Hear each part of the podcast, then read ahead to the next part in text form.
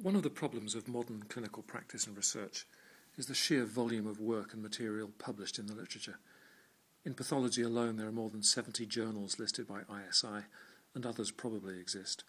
So if each is published monthly and carries, let's say, a dozen or so articles, then there are probably at least 150 articles a month, or well over 10,000 articles a year. And that's without considering general journals and specialist journals all of which, of course, carry some pathology in them. How can we keep up? How can we manage to stay even vaguely abreast of the literature? The matter is compounded by the fact that most journals publish material on many different areas every month. My name is Peter Hall, and I'm editor of the Journal of Pathology, and here I want to tell you about one strategy that we are using to try and help you with this problem. We decided to use the many advantages of the internet and to create virtual issues bringing together, with some annotation, a group of papers that we have published on a particular area or theme. The virtual issue is easily available from our website, and, importantly, we then make all the papers and reviews to which it refers freely available for at least six months.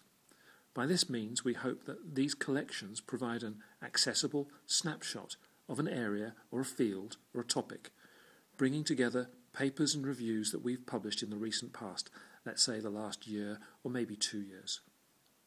The very first virtual issue, or VI as we refer to them, was released a year ago on the perennially hot topic of P53. It exemplifies one way that we use VIs to highlight a specific topic.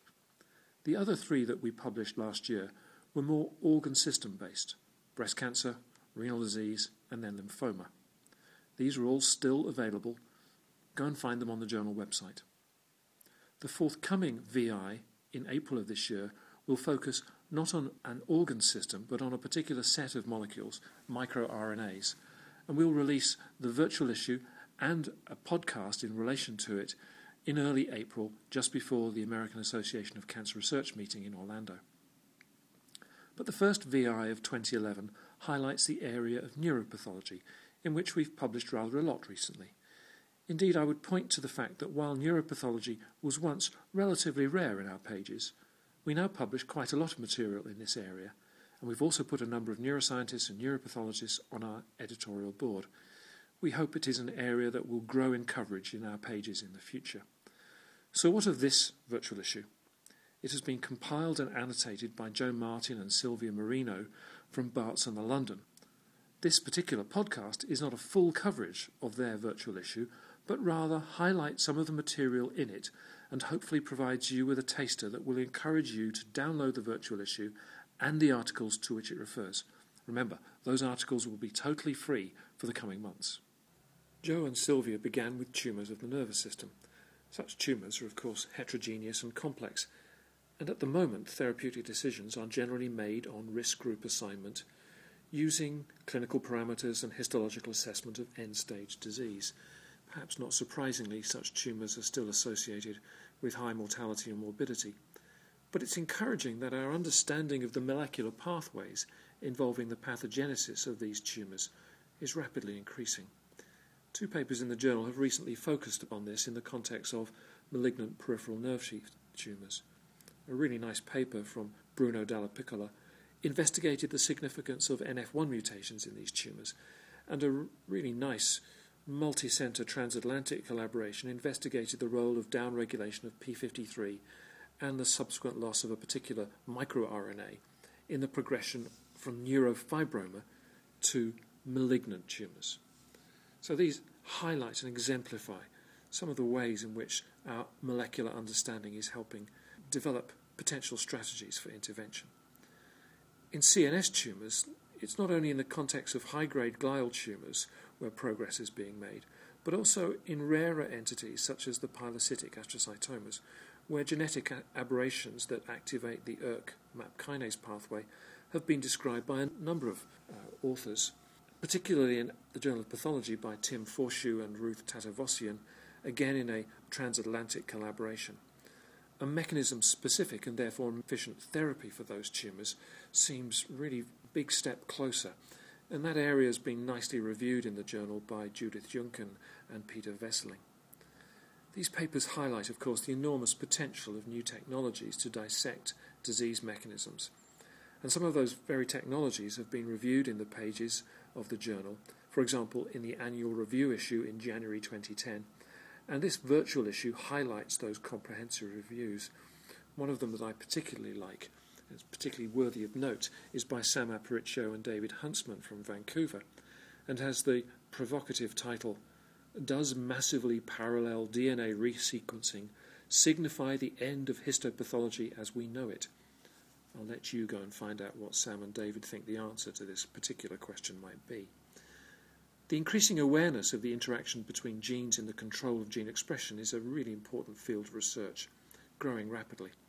The advances in understanding the way in which these mechanisms interplay and control protein expression particularly in the context of neurological disease, is making fast progress. A particularly important concept in this area is the idea of gene dosage and the relationship it has to phenotype and how it regulates coordinated gene expression. And a very insightful review from Reiner Veitia and James Birchler is highlighted by this particular virtual issue. Of course, there are many puzzles that still remain, even when the genetic influences on a given disease are beginning to be understood.